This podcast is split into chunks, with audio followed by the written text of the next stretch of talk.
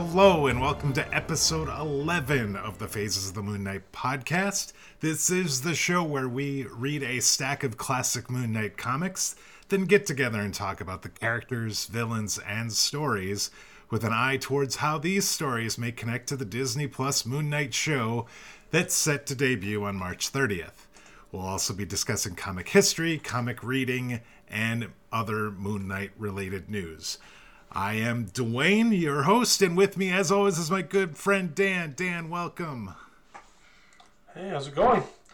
It'll be a big week. It's going to be a lot of fun. It is. It, it is a big week, uh, both in the way of Moon Knight news and some really, really good comics. But we we need to jump in. We've got a we've got a featurette. We've got some posters, all kinds of fun stuff and, uh, and and some really good books. You were not kidding about the uh, being excited to finally get to to to this volume of Moon Knight. So that is that's really great. Uh, Moon Knight turns twenty five, joins another team, reconnects with Bushman in a very very memorable encounter that we we definitely are going to be talking a lot about. But uh, but we got a lot of Moon Knight news for the TV show this week that we need to jump into right away. Uh, let's start with the posters. Did you see these new uh, phases posters or the uh, Persona posters that were Absolutely. released Yep. by Marvel? Yeah, they were beautiful. Really cool stuff.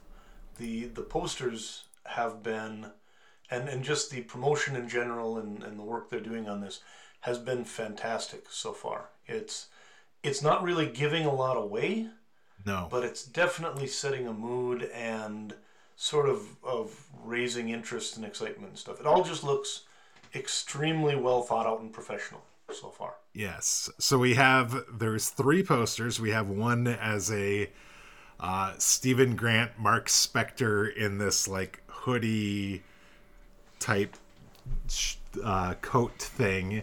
You have one of Mr. Knight, no jacket, sleeves rolled up, looking like he's getting ready to fight, and then we've got the full Moon Knight costume.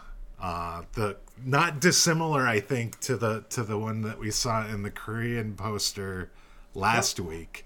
Uh, but all three of them look great on this very like white background, and you actually see kind of the other personas or the other versions of the posters kind of behind whatever the feature po- pose is in that poster. So like in the Moon Knight one, you see kind of Grant Spector on one side and Mr. Knight on the other, and then you see the other two behind Mr. Knight and the other two behind the Marc Spector, Marc, uh, Stephen Grant one. Yeah. If you wanted to look for sort of callbacks, it does have a little bit of a, a callback to Moon Knight number one from 1980, the the Sienkiewicz cover that has sort of the the personas and and uh, and then Moon Knight kind of hovering above them back in the day. But uh, but yeah, really nice stuff. Um, and then of course we got the featurette Yes. kind of along with that, which was pretty spectacular, uh, interesting stuff. Uh, again, didn't give a ton away, but just sort of started giving a few more clues as to how this is going to work. Um, there were some interesting things in there, though. So Yes, the the thing that jumps out to me is um oh god, I'm blanking on her name. May Calamawy or something. Uh, she- or something yeah, like she she says this is Fight Club meets Indiana Jones. And I loved Fight Club. I love Indiana Jones. And it's like those two things were pretty awesome in their own right. And if this is as good as I think this could be based on that description, I think we're in for a real treat.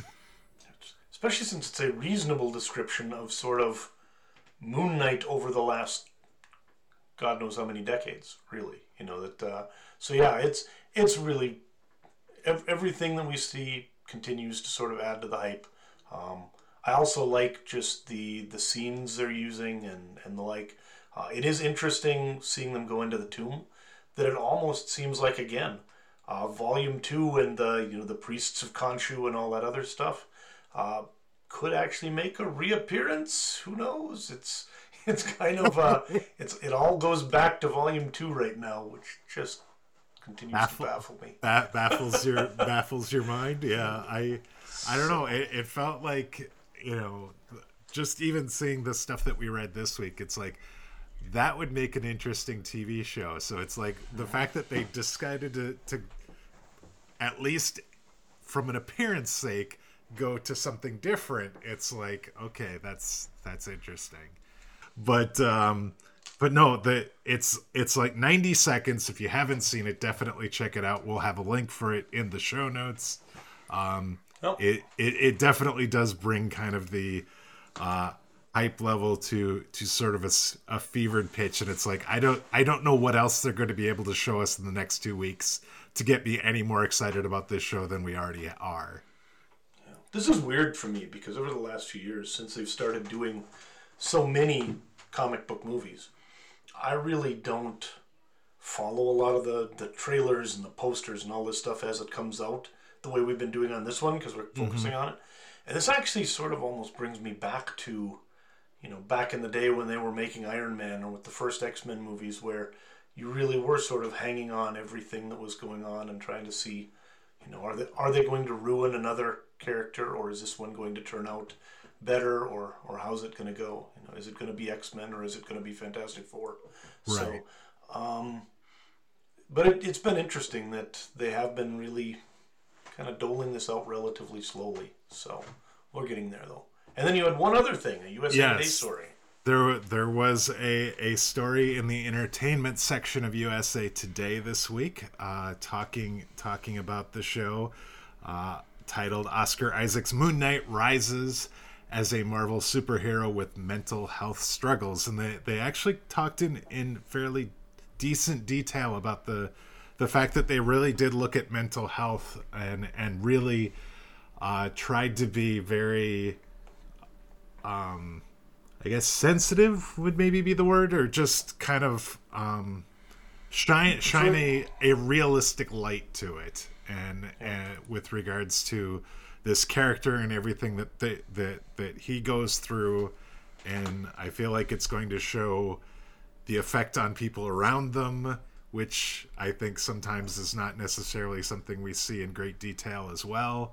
Um, but I it, it was a, a very interesting article, and the thing that I took away from it also was it seemed like there was an intimation that we might not have seen all the personas of Stephen Grant, Marc Spector, Moon Knight yes. that that that we've we there might be more in the series yep. than we've seen so far that is definitely going to be the case. And and I think that you know the other thing, just in terms of, they've obviously started trying to deal with changing their their use of terminology. They were using uh, like the term alters when dealing with some of the, the different personalities that, that we're going to see, that sort of thing. Uh, and then also just an attempt to, while still being fictional, so obviously they're not going to get it right. Hollywood never gets anything right. Those of us who, who live in Fargo know that you know, they yes. never really get everything right when it comes to making a movie, right? Uh-huh. But uh, but nonetheless, hopefully it will be dealt with in a in a in a more accurate and and sort of effective manner than it maybe has been in yes. some previous Moon Knight comics. So let's uh, jump into the stack for this week. Stack's relatively compact this week in terms of we're only worried about two things, but there's quite a few issues involved. So we're doing Marvel Knights, number 4 to number 14. Actually, number 10, Moon Knight's not in, but we're just going to kind of roll through them all anyways there. Uh, and then we're going to head into Moon Knight Volume 5, numbers 1 through 13, which is the entirety of the Charlie Huston run as far as where he was the primary writer. He continues on, sort of helping with plots and things like that for a while, but these are essentially the, the Huston run of Moon Knight. So. so yeah, so let's let's start with Marvel Knights because I think that one definitely came before Volume Five, right? This was early two thousands, if I Absolutely, remember correctly. Yep, this is early two thousands. Marvel Knights itself was a team group that was formed by Daredevil. They never gave themselves a name. It became almost like a running joke. You know, hey, we've been doing this for a while. Shouldn't we have a name? Defenders, Avengers. Um, uh So normally, if people do talk about them, they call them the Marvel Knights. But that would obviously be a weird thing for Daredevil to call his group because he doesn't know about Marvel, right? He's in Marvel. Right. So right. the group is essentially nameless uh, within the context of the uh, of the comics. But go So ahead what- and, and so yeah, tell what- us uh, about it a little bit. So I, I'm, I'm going to focus primarily on the Moon Knight portion of these books because there there's a lot that goes on here. But we pick up in issue four with Daredevil, Black Widow, Dagger, and Shang Chi in a diner talking about going after the Punisher. Uh, as as we're seeing this happen, we see a familiar looking cab driver leave the diner. Doesn't appear to be Gina's diner, but it's uh, but but we do see Jake Lockley. It looks like later, Moon Knight catches up with Daredevil on a rooftop and basically says he wants to join his little group. And Moon Knight then spends the next two issues convincing Daredevil the group needs a high tech hideout and that he will finance the whole thing. That that it would really help them out. And um, yeah, th- those two basically just fly around in the copter talking about this while the rest of the team is tracking down, trying to track down the Punisher. Uh, another villain named Cloak, who is actually, I think, this kid named Tyrone that is embodied with some evil spirit thing, as well as not some. not a villain? Just just as a note, continue, but we'll talk Okay. about that later. Okay. And then there's some uh, assassins that are being sent after Shang-Chi by his father. So that's that's kind of the beginning of that. Um, so eventually the team catches up with this cloak character uh, who banishes Moon Knight, Daredevil, and Black Widow to what I gathered to be some other alternate version of New York. Moon Knight gets roughed up pretty bad and uh, ends up actually getting a help by the Punisher, who had apparently attacked Cloak pri- previously and had also been banished to this alternate New York. Uh, Moon Knight and the Punisher then team up to try and either find Daredevil and Black Widow or find a way out of New York. So there's a bunch more fighting that occurs with Daredevil and Black Widow and the Punisher and Moon Knight, and they're all doing their thing.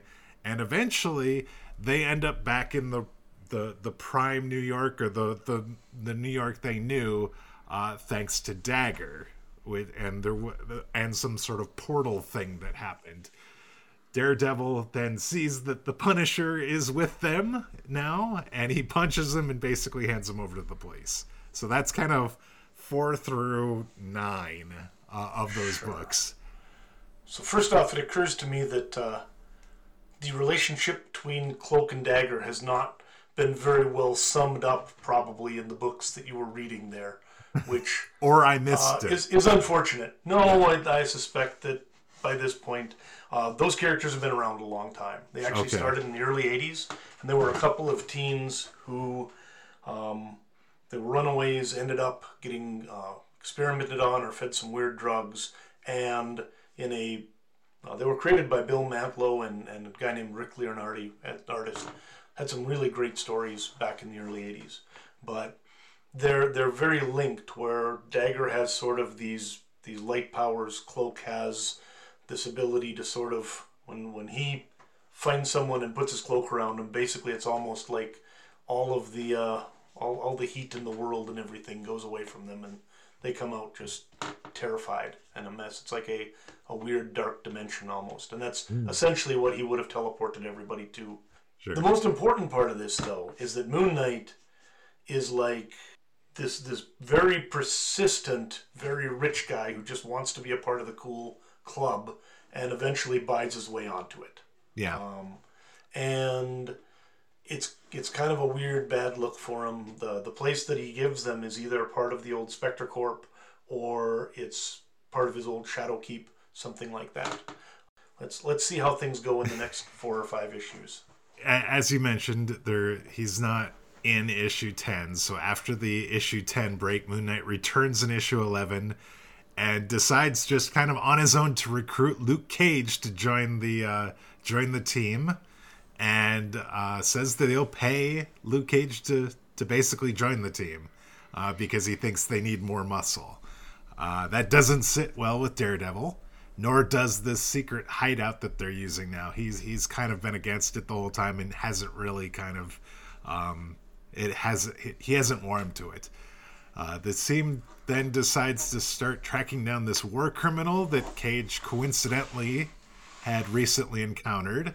So the team travels to a bar in Weehawken to find the guy and runs into Tombstone, Bullet, Bengal, and Big Ben. Because, sure. Mm-hmm. Um, fight ensues. Everyone except Dagger is knocked out. But when they come to, the fighting is over. All the bad guys are gone. And Dagger is knocked out her herself. Uh, the group travels back to New York in Moon Knight's copter, and Widow and Dagger are dropped up at their apartment, where they find a mechanical Nick Fury is ready to fight. Because, sure. Uh, Black Widow and. Um, so Black Widow and Dagger fight Fury, while the rest of the team is back at the headquarters, and they are met with uh, Shang-Chi. Shang-Chi's father's assassins. There's uh, lots of fighting that goes on across several books with regards to these fights. Moon Knight takes a set of daggers to the chest from one of like the head of the the assassins, and um, ends up everybody gets to, all the assassins get defeated, but then the building is going to get blown up as apparently a plan B to the assassin attack. Uh, the group that is at the headquarters narrowly escapes uh, in the moon copter, which Moon Knight is piloting. And after they basically get out of the building, then Moon Knight collapses and gets taken to the hospital. Uh, Dagger and Widow defeat the, the mech version of Fury, and things basically calm down. Um, when we last see uh, Moon Knight, in this case Marc Spector, he is in the hospital. He gets visited by Luke Cage and Shang-Chi. He says that he's going to be in the hospital for a few days for observation, and that with the building exploding, he probably should bow out of the group. And interestingly enough, says he thinks the team is a trouble magnet, and he's got enough on his plate right now. Is is basically how, how that ends for Moon Knight there. Yep, absolutely, and he's uh he's kind of almost looking like he might just be be ready to sort of do a little bit of semi-retirement again for a while to kind of just take a little bit of of time and take it easy. So, and and that's where it ends. Yeah. For about four years, something like that. Three years. He's sort of in limbo at that point, and so these these are these are interesting for a few reasons. A couple of notes that you may not have if you were wondering why Luke Cage was being paid, it's because that was actually him and Danny Rand, Iron Fists, sort of thing back when they started was they were heroes for hire.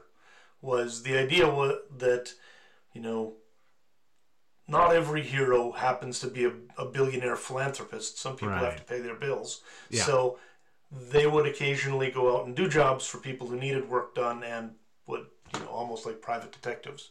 Um, but that, yeah, obviously didn't sit well with some people, and Daredevil was one of them. Um, Dagger talked about a little bit, but she is very powerful. Uh, there also, by the way, is a Cloak and Dagger TV sh- series that came out. Um, not sure if it was on FX or something a few years ago. Went two seasons and actually was really good. I, hmm. I like that. I would recommend it if you're interested in those characters. It's uh, it's a good one to watch. Would have been nice if they'd been able to continue it. I think that it and Runaways and some other things all kind of got caught up in Marvel's contraction of its intellectual properties after Disney bought them. But it was it was a good show.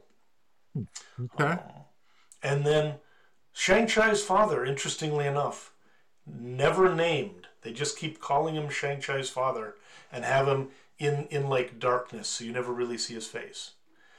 There's actually copyright reasons for that. because really, Shang-Chi's father is actually Fu Manchu, the character who was created by Sax Rohmer way back in the day. There were a bunch of pop pulp novels, and for a while, Marvel held the license rights to make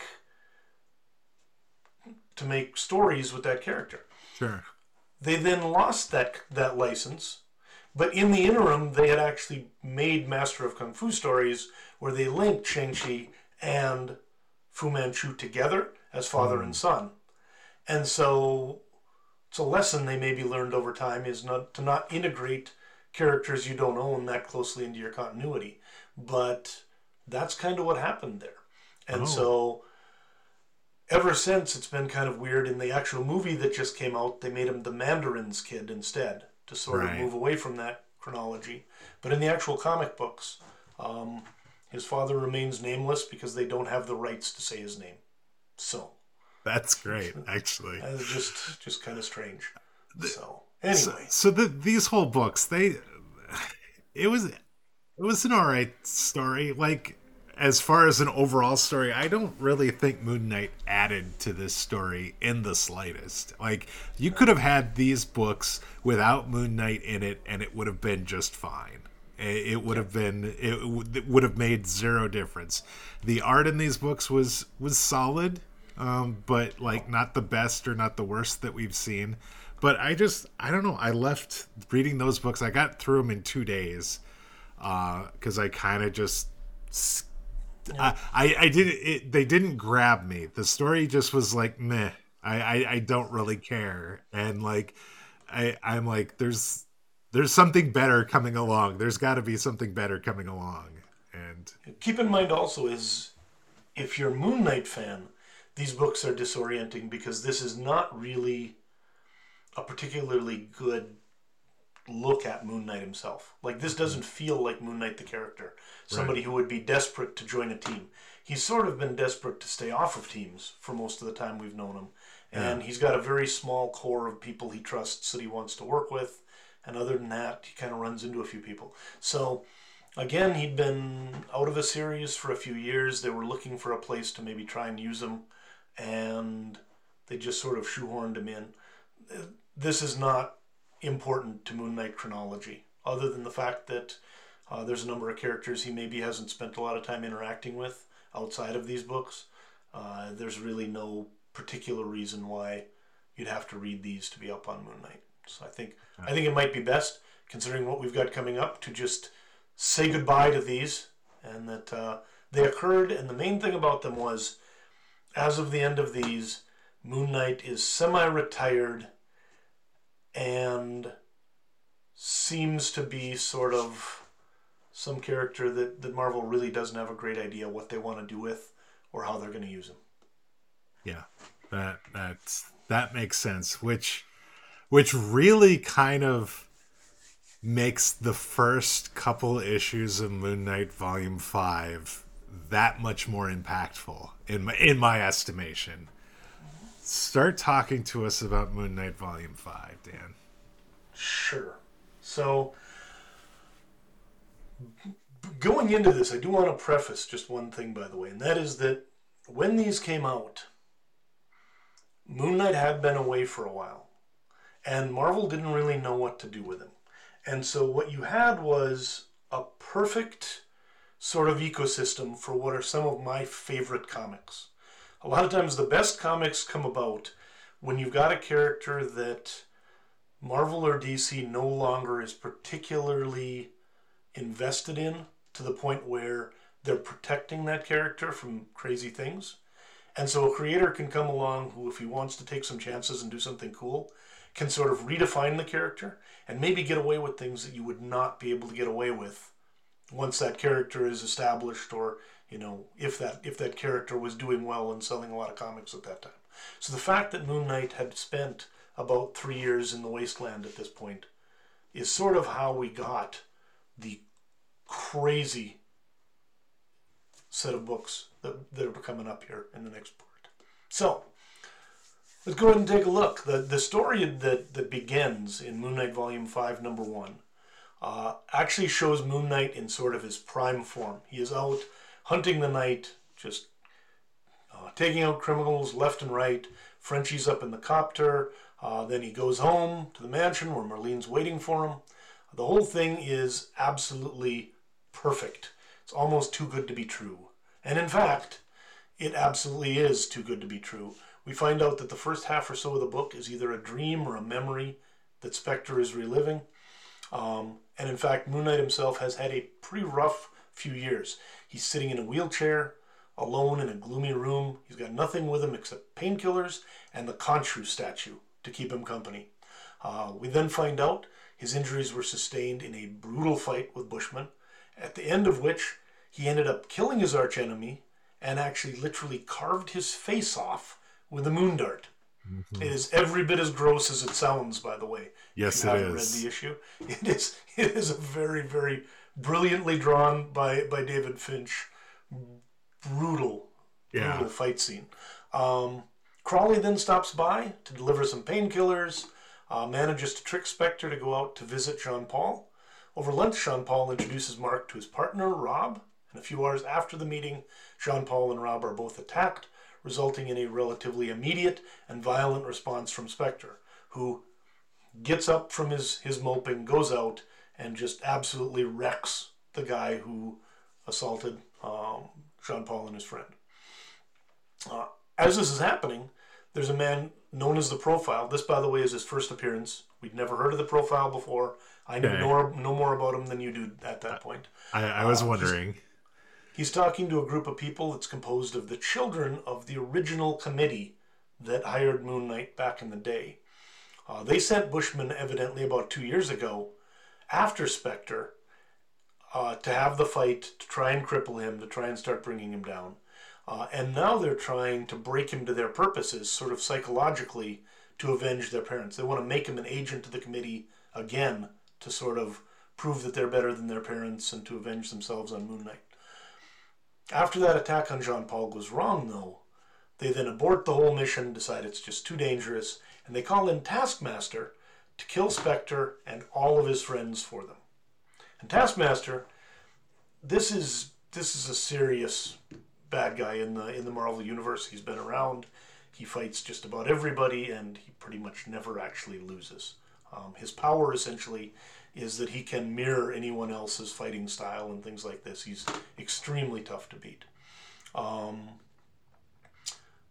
so we see Spector then back at his apartment. He's visiting with his statue. Khonshu's taken on the appearance of a faceless bushman. Uh, and he's actually sitting there. The two of them are arguing. Eventually, they come to an agreement about Moon Knight kind of going back out and starting to do some um, some vengeance for Khonshu. Just about the time that uh, Marlene arrives. She finds Spector sitting there talking to the statue. Thinks he's crazy, which he probably is. Well, she gives him a pretty good and, and probably well deserved chewing out. And then Taskmaster busts in right in the middle of this. He makes Spector watch a revenge monologue videotape from the committee and then proceeds to start killing Marlene and Spector before sort of suddenly being defeated by Samuels, shooting him with what appears to be like yeah. some 18th century blunderbuss or something. Yeah. So this guy's taken on the Avengers, and you know Moon Knight's butler takes him out with one shot, which is a little bit odd. But so after saving the day, Samuels then drives them back to the mansion. They head down into the the cave and get ready. Moon Knight puts back on his costume. He gets geared up to do some vengeance. Uh, and then the first story arc ends with him crashing the mooncopter into the committee's office, pretty much killing most of them from the looks of it, and then taking on Taskmaster, who is there sort of reporting on and quitting the job. Uh, this time, Moon Knight does beat Taskmaster, beats him relatively badly. It looks like he may have also torn his face off, sort of the same way he did um, Bushman, but that is a little bit unclear. I didn't go in and research exactly how that all ended. Um, he then reconnects with various levels of success with his various supporting cast, and the first arc comes to a close. So, yeah. what do you think, Dwayne? This this was a crazy, crazy opening. Um, I, I have to tell you, I was so disoriented after the end of the first book. I did not know what was going on, and it actually took reading the introduction paragraph in book two for me to totally understand what happened because the whole idea of the the kind of the memory or dream sequence there at the beginning uh, you know about the perfect life and him just going up and beating beating up these this this low level street crime that that the Avengers don't have time for uh, you know, was was the fun stuff he called it, uh, and and it just I I did. You see that, and you see it for several pages, and then all of a sudden you see this full page shot of him in the wheelchair in this like apartment with this like statue covered up behind him, beer bottles and painkiller bottles and all this and you're just like and then you see like these flashes of him like you know arguing with jean paul and uh, like slapping marlene and all this sort of thing. You're like oh my god what the heck is going on here? And yep. and and it just the art across this was just amazing. Like i i i these guys look like tanks again like the the Steven sure. Platt, they look like tanks again, but because I kind of saw some of that before now, it wasn't as jarring. But like the level of violence, you're talking about the Bushman fight in the in the second issue. That was some of the most graphic violence in a comic book I've ever seen. It was it was gross. There was mm-hmm. limbs and just the and then the the the fact that this faceless bushman suddenly is now just kind of with him everywhere talking to him uh, yes. as Khonshu was just was was interesting but like crazy at the same time i i yeah. i i cannot believe that this is the same character almost but at the same time this is some of the most interesting to- storytelling we've seen uh, for Moon Knight, and and not just like in a set of books. It just feels like this could go on indefinitely, and and and like I, I I texted you after the first two books. I'm like I can't wait to read the next one, and and that's how I felt throughout all of these. These are Excellent. great. Yep, and now I will note that going back to when these came out, I was so frustrated by issue number one because I had been waiting as a as a Moon Knight fan. I'd been waiting years from to from get a book again, uh-huh. and I'd been reading Charlie Huston's books, which he'd been doing something called the the Joe Pitt case books, which was a series of, of vampire novels set in New York that came out sort of in the I, I read at least one or two of them by the time that he started writing Moon Knight, and they were fantastic. If any of you haven't read them, I would highly recommend going out and taking a look at those if you're interested in sort of some some almost more like uh, like film noir vampires type of, of books. But and then of course David Finch, spectacular. I've been I've been enjoying his art for a long time. And then you get to the end of the first issue and you know everything's going well. Hey, it's Moon Knight. And then I crash into the end, and you know the guy I've been waiting to come back is sitting there, broken and drugged out in a wheelchair. I'm like, okay, now I got a month to wait. Right? you you were able you were able to just pick up the next book right. and know what happened, right? Uh-huh. I'm like, what the did they do to Moon Knight? So yeah, that was that was a little bit that was a little bit frustrating there at first. Um, but nonetheless, you had to just trust that these guys knew what they were doing, right? And over the next few issues, they just built this story that was amazing. Um, Finch actually started out at Top Cow back in the 90s. So he was working, I think, with Marc Silvestri. And so he comes out of that same image group. And they did have the, the overbuilt bodies and a lot of the really crazy action poses and everything. But Finch was just such a good artist that he he adds all of that sort of realism and keeps everything in good proportions.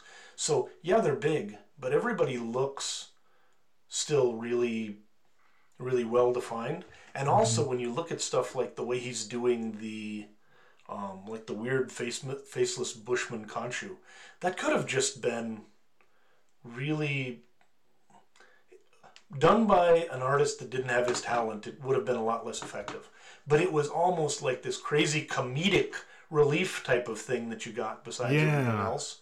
Um, it was just fantastic. So um, Danny Miki did the inks. He'd been around for quite a long time. Most prolific inkers, respected inkers in the business. Um, so this was him at the top of his game. And then Frank D'Armata on colors. Um, he also came out of like Top Cow. And if you note the coloring on this, it's almost more like paintings than it is color in a lot of ways. Because we've now gotten to the point where the papers are better and they can do some stuff. They're doing digital coloring. And the difference now between when you look at a, a black and white inked page and you look at what's actually the final copy of the comic is just crazy because what they can do with the skies and the clouds and everything else there there Yeah, that that sh- that shot of him in the wheelchair the thing i could not get over is the window. If you look at the window you look at the sky that's outside it looked like a actual photograph. And they show that that sky out the window in this apartment several more times across the first like two or three issues. And i just could not get over what that looked like. I was like this is a this has to be a photograph here this does not look like a drawing Yeah, we're at the stage now where a really good colorist can make a substantial impact on, on the art and do some really tremendous stuff to, to take things to the next level. And D'Armata is is a really really excellent colorist. So all of the all of this really came together in that when you're looking at these first issues, it's just a ton of really talented people just doing whatever they want to do because nobody's watching them, right?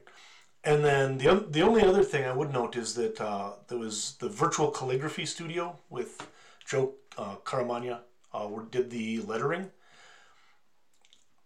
I'm not exactly sure how much of it was done by him and how much might have been done by the studio because letterers sometimes worked in, in sort of packs as a studio then. The lettering was actually the only thing in this book that I didn't necessarily love because I noticed a few times as it was going on, it was almost like the, the lettering was too small, like the font was too small or something. Um, it, it wasn't something that I really hated, but I do think that the lettering was the one thing that, that maybe in this book wasn't exactly um, kind of what I would have liked it to be. So, I there was there was some boxes of words throughout this that like I couldn't tell if there was like a narrator telling me what was going on or if it was something in his head that was going on or what was going on exactly and I don't know if that was the lettering or if that was how how the inking was done but like I I I I, I will agree that there was a I I had a bit of confusion when it came to that sort of thing. yeah. And some of that would have been the way the script was done, and some of it might have been that the letterer just didn't do quite a good enough job sort of defining where these words were coming from and, and what the purpose of them was. So, nonetheless, overall, this is just fantastic. I mean, you had you had it essentially a story where Moon Knight returns. He returns against his biggest foe. He definitively takes out his biggest foe, and then he goes toe to toe against the Taskmaster, who uh, actually got an email uh, from one of our one of our listeners who, who reminded me that Taskmaster's only actually been defeated three times in the Marvel universe, and, and this is one of them. Uh, just outright defeats in in battle. So yeah, he had the Mooncopter to help him, but he did take him out afterward. Big foes, big battles, but then behind that too, you know, you see some major char- character cha- uh, changes. Marlene is dealt with, I think, a lot more effectively, and we'll see that in the next story as well. Um, Frenchie, we see that he is uh, his partner is a man, Rob.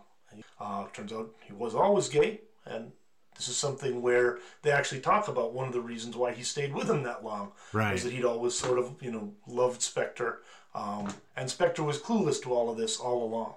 And he eventually gets a little angry. He's like, "Well, you know, you didn't tell me," and the like. He's like, "Yes, I, I did. Every told day." you all the time. and, Um, and he's like, "Well, what about the women?" And he's like, "Well, that was, you know, that was a beard. That was not. That was me trying to pick this up." And and like, did Marlene know? Yes, Marlene knew.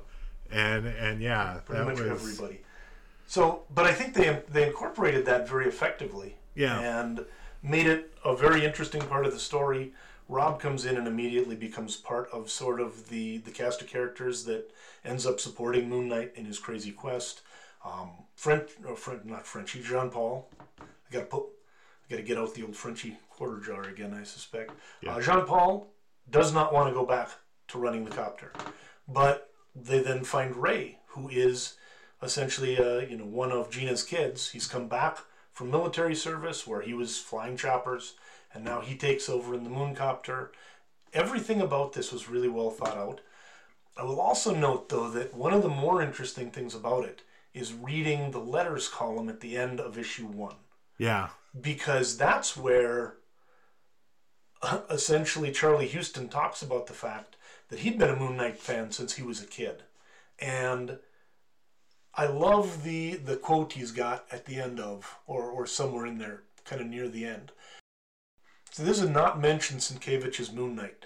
It's the Moon Knight they carved behind my eyes. It is the Moon Knight I saw in those stories they told me decades ago. And and he talks about how he was visiting with someone at Marvel about doing comics potentially, and they said, "Yeah, have you ever heard of Moon Knight?" And that was basically the end. He knew he was going to be writing it because this is the character he loved. So it is really a love letter to Moon Knight, but it's also one person's vision of that. So the other interesting thing is it also pretty much just skips the 90s and the early 2000s and everything because Charlie Huston is res- is responding and reacting directly to the Moench Sienkiewicz run right. of the early 80s, right? He's using those characters, he's using that sort of of world and just sort of hopscotching over everything else. And he, and he, yeah, he, he talks about he didn't want to rehash the same stories again. Seeing what what Marc Spector had basically turned into, you know, this drug and alcohol drug addict and alcoholic who's injured and all this. That makes perfect sense that if you know he's been doing this for as long as he has that this could that you know things could look rosy but at the same time he's kind of slowly killing himself and and that this could be the result of, of that. So yeah. Pretty pretty amazing first few issues should we take a look at the second half of this run? Yes let's go. See and and on? something some somebody i did not expect that we would see anything more on. Jeff Wilde makes a return. That is correct. Absolutely correct. So um, in these, Moon Knight's actually now, he's back, he's returned to the streets. He's accompanied by this weird, comically freaky vision of Khonshu, uh, at, which is is showing itself as Bushman with the whole face ripped off, right? Mm-hmm. Um, and he's he's snarky and he's constantly just making sarcastic remarks and generally just wondering why Moon Knight is not a better servant to him. But Moon Knight has started carving moon symbols into the foreheads of the criminals that he catches, and he doesn't seem to be entirely stable as he's wandering around doing his work these days. We also find, though, that while he's doing this, Jeff Wilde has returned, our old Midnight from, from back in the day. He's been leaving mutilated bodies around town as a calling card to draw Moon Knight out to him. We note uh, this is actually when John Paul doesn't want to return to the chopper, and so Gena's uh, son Ray returns from the military. He's willing to help out. Captain America stops by to talk about Marvel's ongoing Civil War story arc, which we'll have to visit about. Uh, and Flint reappears to help Moon Knight as well by giving him some info. Moon Knight then has a talk, heart-to-heart talk with the Punisher, tracks down the profile, and gets Jeff Wilde's location in the sewers, of course, where his father had his hideout back in the day. Wilde and his nurse, it turns, are now both horribly disfigured. They've both been sort of taken apart and put back together as cyborgs with sort of half bodies attached to them. Uh, Spector has a, and and the weird thing now is that they're not going chronologically. So these are all the the pictures of Wilde and his nurse and of Moon Knight fighting and of him talking to Marlene and him talking to other people are all interspersed. But Spector, over the course of the next few issues, has an unsatisfactory discussion with Marlene. Uh, he ends up taking a knee to the groin uh, just as Tony Stark arrives to yeah. visit with him.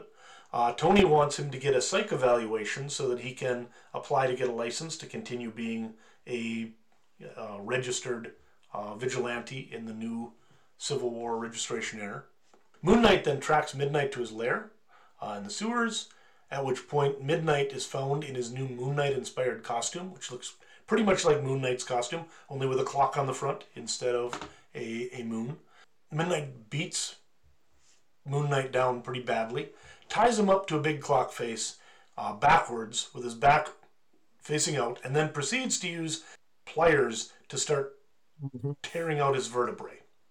And just as he gets ready to do that, the nurse can't take it anymore. She hits Wilde with what looks kind of like a replica of Thor's Mjolnir hammer, uh, knocks him knocks him away, releases Moon Knight, um, and then tells Moon Knight that he was she was hoping that he would kill both her and Wilde to release them from their programming in the wreck bodies. So, been a bad few days for Spector, but there we go. Finally, now we found something that, that Moon Knight is good at, right? He can do killing. Yeah. So, he ends up driving a clock hand vertically down through Wilde's mouth into his body to kill him. Uh, and then the arc actually ends with a crescent shaped pile of android uh, parts, sort of just outside an entrance to the sewers, with two metal skulls in it as well, showing that he has indeed managed to kill both Wilde and the nurse, and kind of uh, their remnants are just there, uh, kind of ready to be picked up. Yeah. So, I I will I will tell you that after not having any sort of resolution to the Jeff Wilde arc during Marc Spector Moon Knight, mm-hmm. I was surprised that he was somebody that came back so so quickly in these books.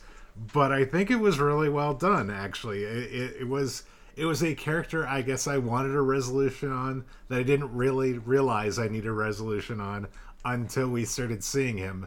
And yeah, he was every bit as like kind of over the top and grotesque and, and crazy yeah. as as you would expect somebody who at least when we last saw him was kind of what w- was on his way to where he ended up right?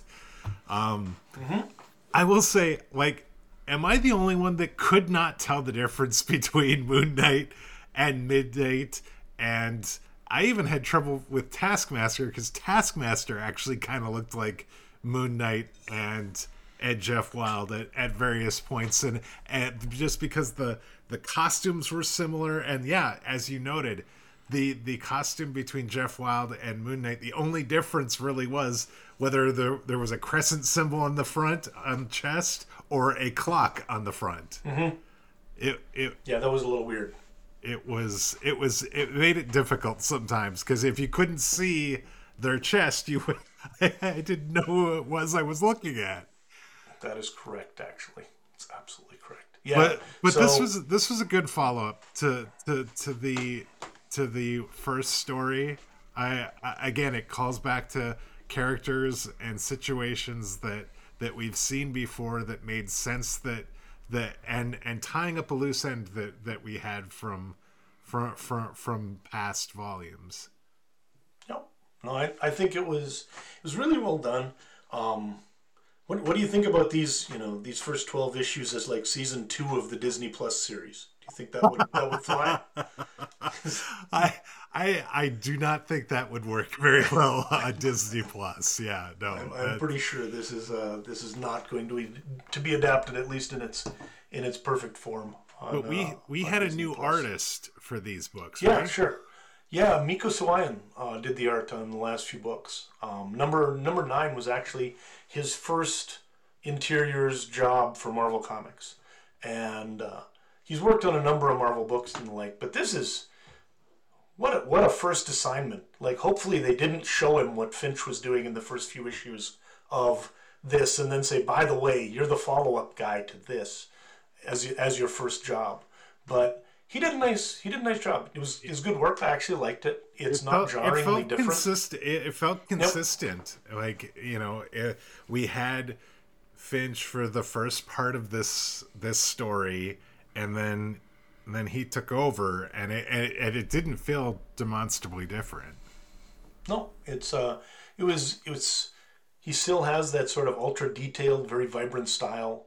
Um, he's become very popular as a cover artist, and has continued to be somebody who does a lot of really good stuff. So he's also another in a in a long line of amazing comic artists to come out of the Philippines. Some of my favorites from back in the day, guys like Tony DeZuniga and Nestor Redondo, uh, a bunch of other guys came out of there. So, um, but yeah, so that was a little bit different. We're changing out a little bit of the team, and then now the last book we get yet one more change. So uh, that one is kind of a standalone story. Uh, this is the last, the last story written completely by um, by Charlie Huston. So standalone Civil War tie-in, and so Civil War, you know, you kind of know what that was about in terms of the movie. Yeah, I, there's there's more to it than that, and I. Oh my God, there's so much more to it than that in the comics. It's like huge. It's a massive event, but in general, it's it's got the same idea that there is there are two different sides or factions in the Marvel Universe. One wanting heroes to be registered with the government and act essentially as agents of law enforcement, uh, and that is led by Tony Stark, and one that does not want that, does not believe in that uh, being required, led by uh, Captain America. And then they have a fight that spills out over the entire Marvel universe for months and results in some un- unpleasant deaths and all sorts of things happen.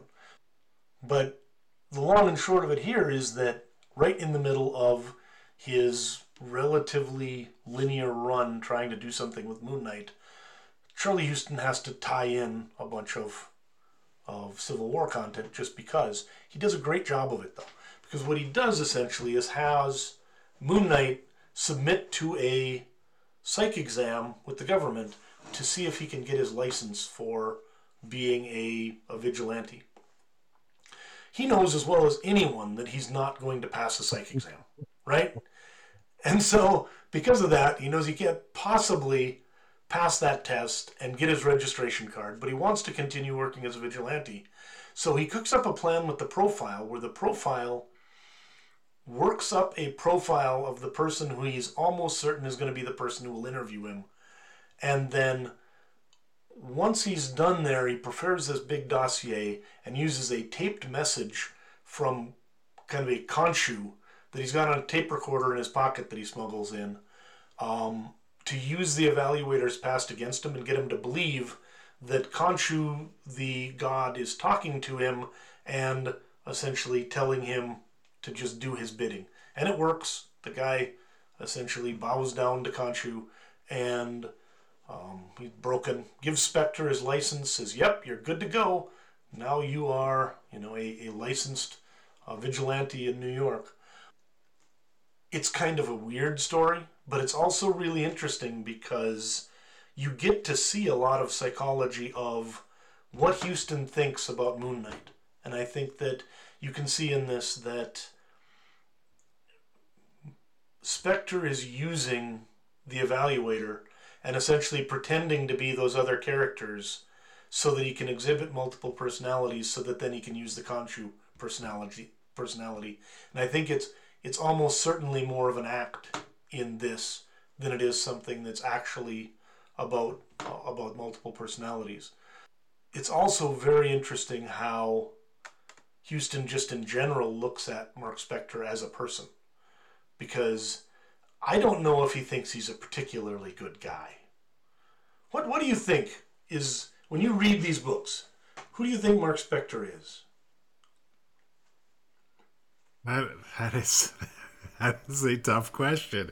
I I don't think he I I don't actually I think he thinks he's he's he's not a good guy. I think he thinks that he's he's doing this for kind of the love of you know kind of like he's bushman but not really bushman almost in that he's like a mercenary that like yeah he's saying it he's doing it for the right reasons but in all actuality i think he's doing it to quench some some thirst that he has and and that no matter how he you know tries to to shroud it in good that that's it's not really what he's there for. I, I think that there's some there's some element exactly where when it comes down to it, Marc Spector has two competing aspects to his personality that he can't get away from. One of them is that he does seem to have an absolute love of violence and danger, which leads him to just enjoy beating people up. But he also has a moral sort of imperative which makes him seek out ways that he can kind of be violent while still being able to rationalize to himself that he's doing the right thing. Yeah.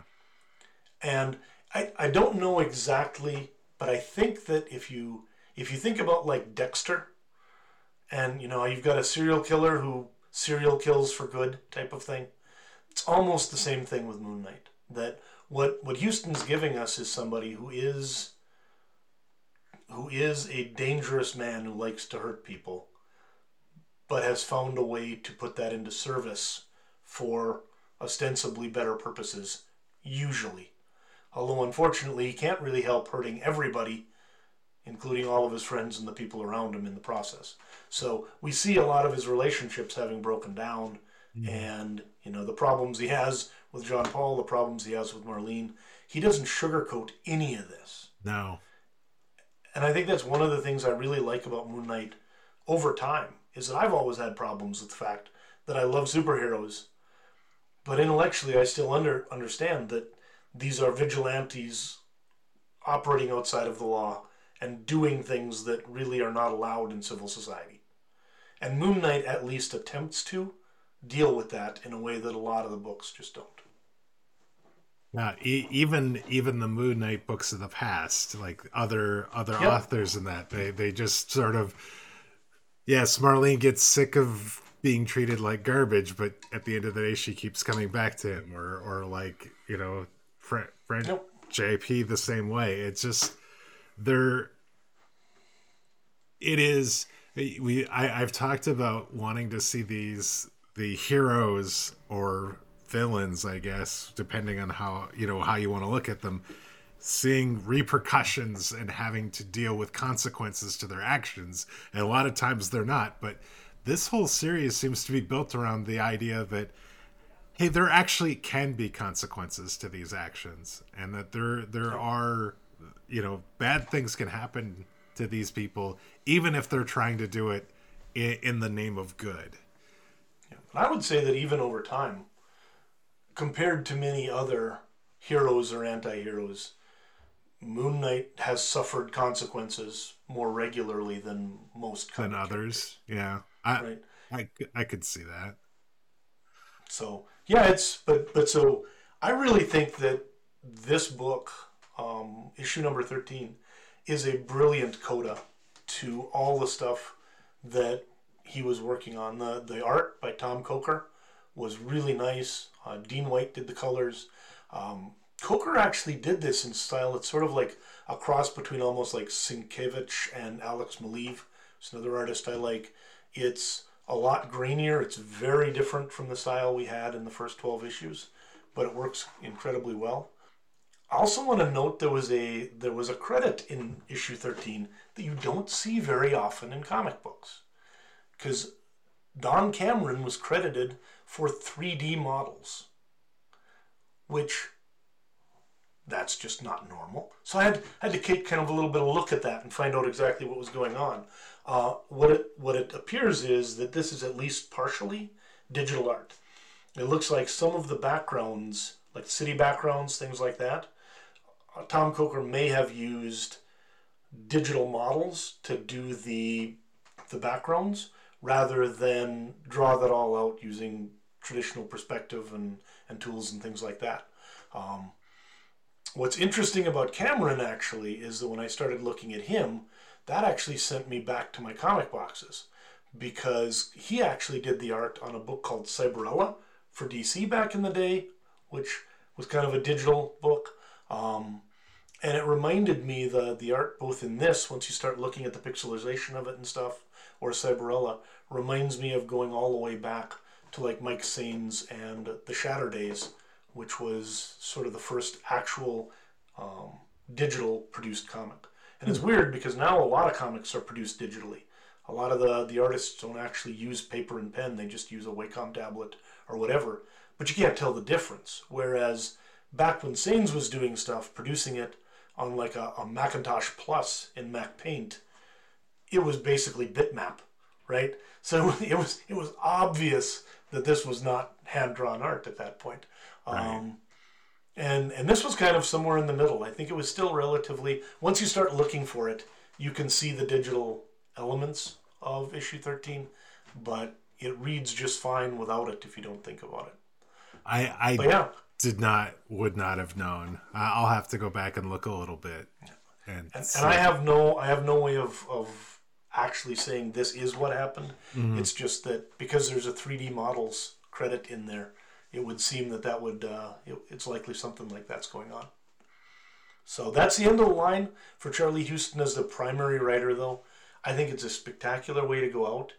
And when you look at the psychological elements and some of the other things that go on in, in this one, 13 is sort of an underrated gem of the Moon Knight era. It's it's actually one of my one of my favorite to the standalone Moon Knight books.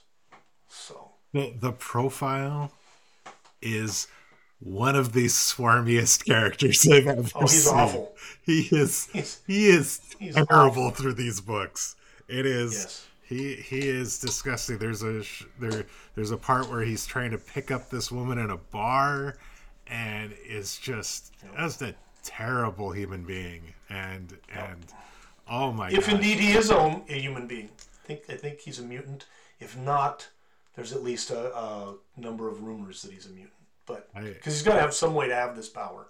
Sure. I, su- I suppose so. Not just being really really smart. That's that's what he tries to play it off on. But I, I think there's a few things even in the text of the the books um, that that implies that he's a mutant. It's also interesting when he actually looks at Moon Knight. Um, if he sees Marc Spector, he's fine and he can read him. When he tries to look at Moon Knight in his costume, right he like vomits and he just can't take it because the the craziness of what he sees is too much for him. Yeah, that's so, right. I, for, I forgot about that. Something yeah. supernatural. He implies there is something supernatural going on with Moon Knight that is just inexplicable. So, so there we go. Yeah, that is that is the stack for this week. This was this was something. This was something. What are what are the important stories and great reads from from this week? Um, I mean, to me,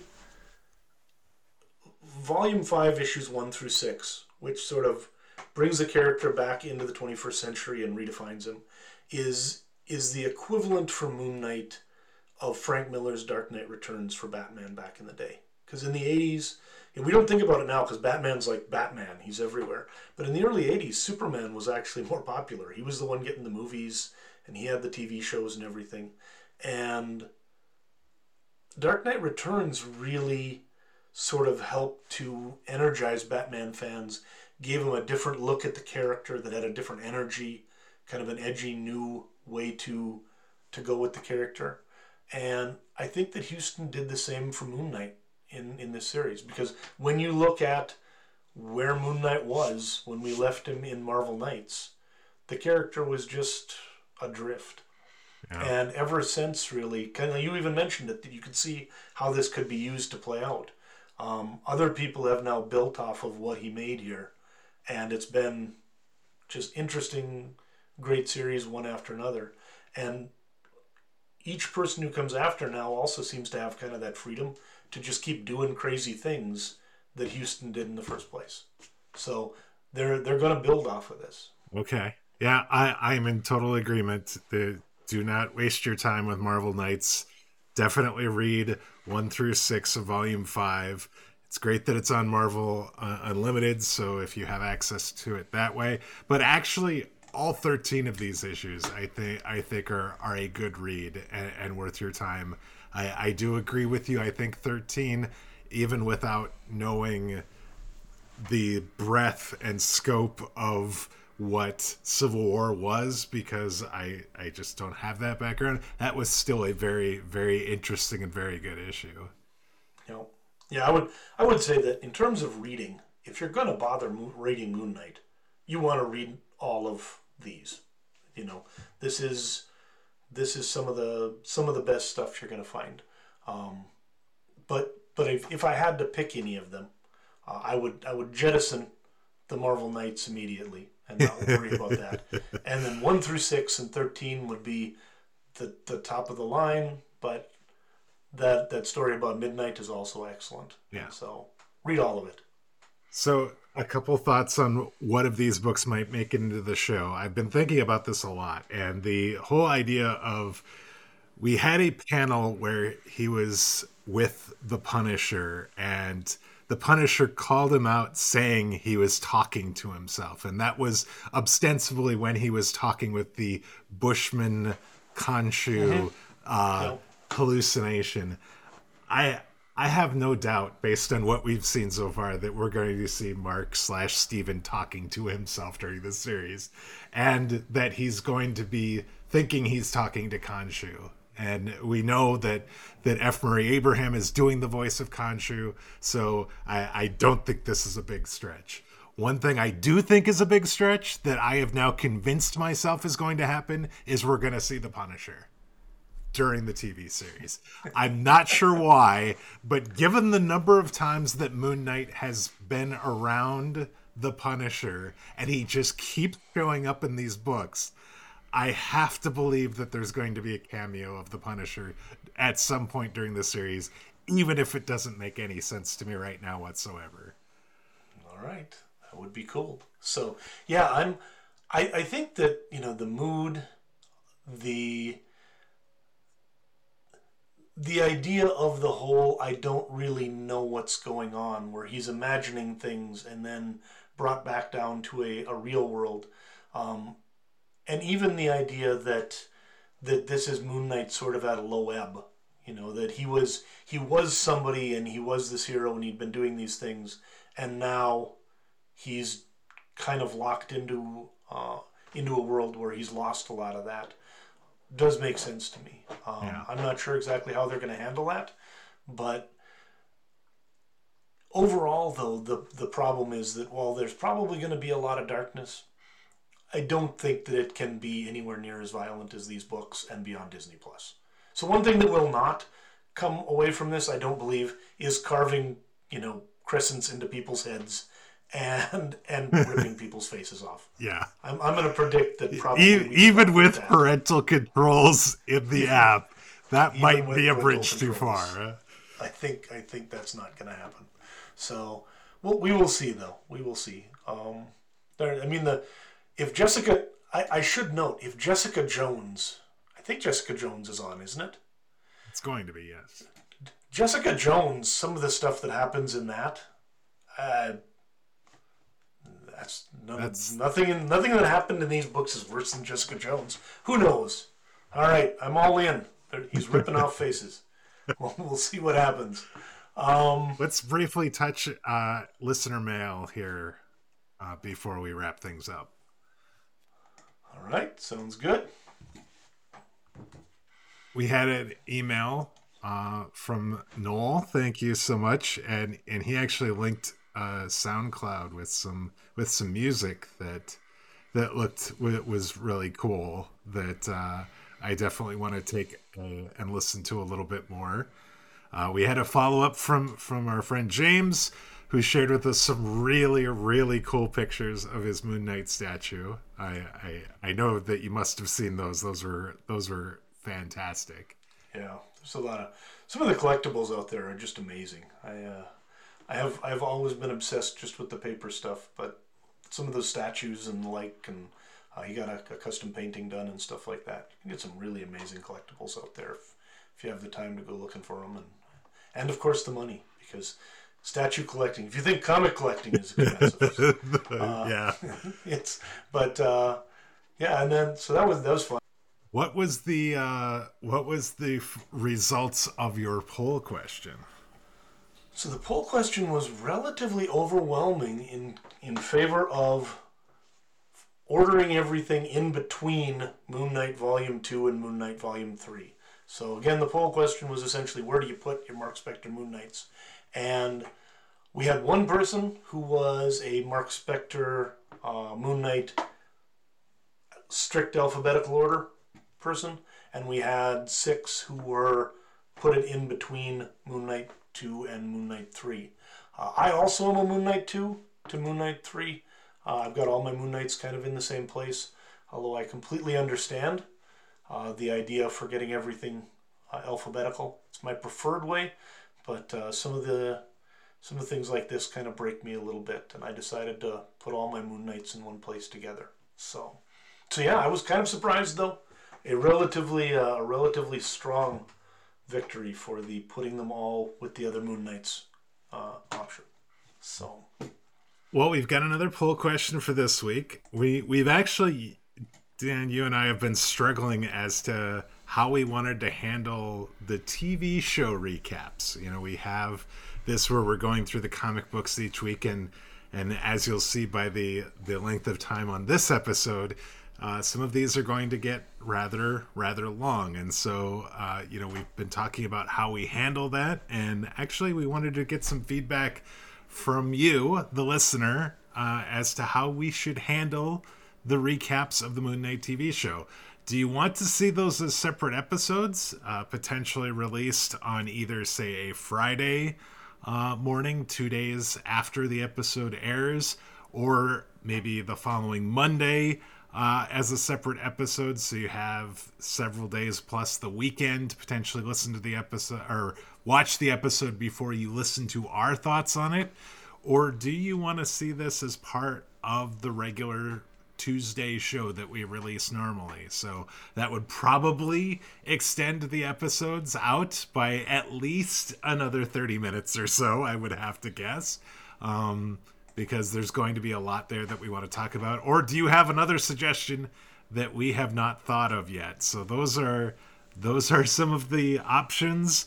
Let us know what you think. Vote in the poll. We will have that on Twitter. You can also email us questions at phasesofthemoonknight.com and give us your your thoughts on this. And we well, I'm not saying we'll definitely do whatever it is wins out on this poll. We will definitely uh, weigh that rather heavily in how we decide to to handle that going forward. So please let us know what you think, and and we'll tell you uh, what you told us on, on next week's show. All right. What are we What are we looking at next week in the stack, Dan? Next week we plug ahead with the rest of Moon Knight Volume Five. Uh, we're going for issues fourteen to thirty and annual number one.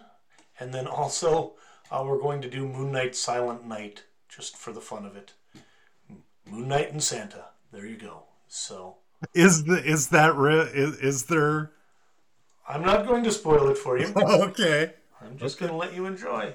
So. All right. Well, I want to thank you all for joining us uh, again this week. We really, really appreciate it. Love, love all the. Uh, interactions and and uh, engagement that we're seeing with the show. We'd love for you to stick around with us as we continue this journey through the history of Moon Knight. We'd recommend that you subscribe to the podcast on your podcast player of choice so you'll get each episode as soon as it's released. We'd love to hear feedback on the show, and you could do that by leaving us a review on your podcast player of choice, or you can email the show at questions at phasesofthemoonknight.com. Uh, for updates on the show, other announcements, as well as to interact with us on social media, you can do that on Twitter. We are at Phases of MK. Wow. Big show this week, Dan. Thank you so much for, for setting me straight and, and suggesting that I make sure to hold on until until volume five. This definitely, I think, was worth the wait. Yeah, been a lot of fun, and, and everything before it was fun too. Everything yes. after it is is going to be. But this is a changing point. This is kind of a uh, we're moving into a, a new era of Moon Knight now. So good stuff. Welcome to it. All right. Until next week, everyone. Take care. Yep. See you later.